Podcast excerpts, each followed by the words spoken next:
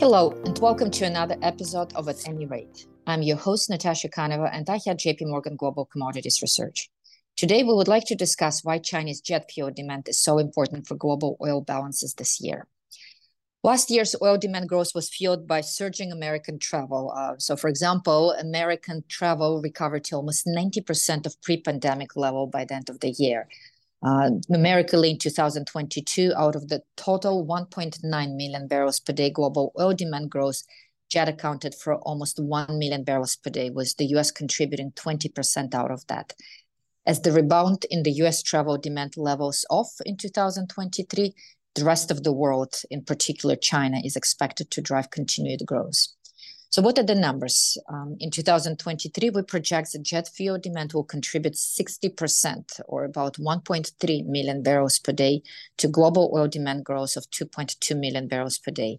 China will be accounting for 300 KBD out of that. Jet, which is evenly split between domestic and international travel in the case of China, is expected to be the key driver of Chinese oil demand growth this year, contributing almost 40% to the total growth in Chinese oil demand of about 750 KBD this year. China's reopening shouldn't be viewed in isolation. It's a very major player in the region, so it's an undoubted boon for Asia-Pacific countries. And we pencil in another 240 KBD of oil demand growth to come from the region.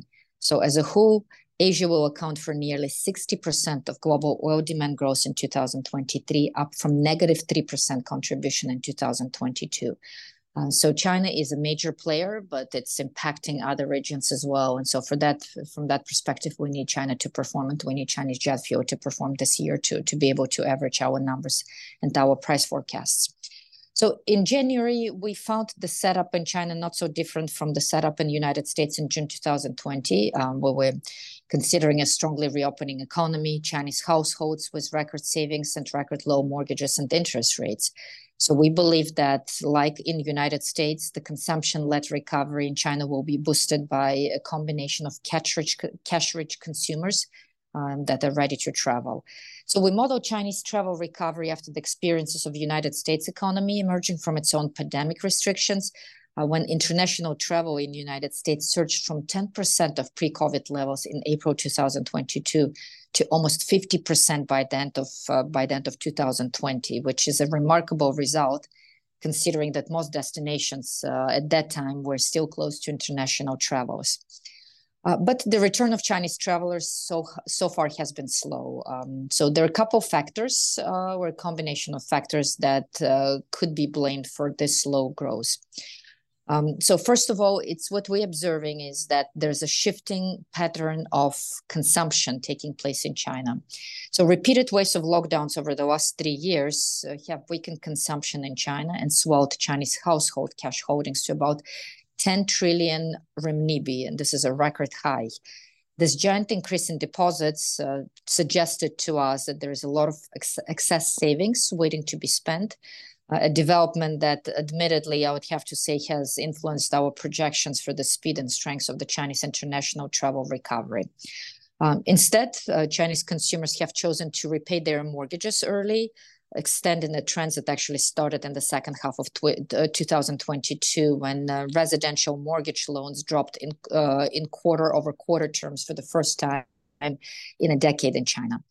China's travel spending can still have a substantial rebound in 2023, but with average international ticket prices around 3 times more than they were in 2019, travel in China will likely remain an optional consumption for risk-averse Chinese households.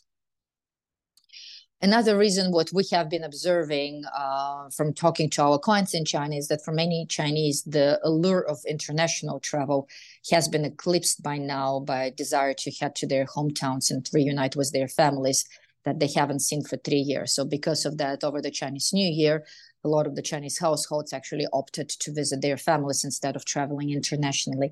There are also limited destination options. So, for example, when China announced that it would reopen from January 8th, the focus was initially on Hong Kong and Macau. The second phase began on February 6th, and it included only 20 countries to where the Chinese travelers were allowed to book tours and packaged vacations. It's the flights and hotels that's the preferable way for Chinese tourists to travel. Since then, China reopened for more destinations, so it's reciprocated lifting of restrictions in other countries. For example, Japanese border controls for travelers from China were eased on March 1st. South Korea, Australia, the EU, United States will also be removing any testing requirements for travelers from China starting from March 11th. So international travel in China also remains constrained by a lack of flights, soaring ticket prices, months-long delays for passports and visa renewals. So some of the numbers there that currently the international flight capacity is operating only at about 15 to 20% levels of 15 to 20% of 2019 levels. The same, was the passport applications. China resumed processing those applications from mainland residents only in January. They were actually closed for almost 3 years. So the same, with the visa, we're hearing that there are months-long delays to receive visa, for example, to travel to United States, or Schengen visa to travel to European Union. So dragged down by this tepid recovery in international travels, China's daily flight have stabilized at about 84% of 2019 levels. That is about 10 percentage points below our initial estimates. So this mistranslates to about 80 KBD of lower jet fuel demand in the first quarter. So what we decided to do is that we trimmed our first quarter numbers, but we opt to keep our China jet fuel demand unchanged for the second quarter and for the third and the fourth quarter as well. So we're projecting that the Chinese jet fuel demand will average just slightly under 800 KBD on annualized basis this year. So given that domestic travel has almost normalized to pre-COVID levels, for our forecast to materialize, we need Chinese outbound travel to recover from today's 23% of pre-COVID levels to about 30% in the second quarter of the year, 40% in the third quarter, and 50% by the end of the year. We find these targets feasible. So first of all, as we said, the most popular outbound destinations already have lifted COVID testing requirements starting from March 11th. But also, if you look at the bookings for overseas travels, they have skyrocketed. For example, in the case to Italy, they increased by 59% versus 2019 levels in terms of bookings, to Korea by 29%, Australia 42%, and other Asian countries by about 34%. Suggesting that the outbound flights should pick up significantly starting from the second half of March. And then we expect the usual normal seasonality in China when demand really, really picks up during the summer months. Thank you all to listening to the Commodities edition at J.P. Morgan At Any Rate podcast. We look forward to continue the conversation next week. This communication is provided for information purposes only. Please refer to J.P. Morgan research reports related to its content for more information, including important disclosures. 2023, J.P. Morgan Chase & Company, all rights reserved. This episode was recorded on March 10, 2023.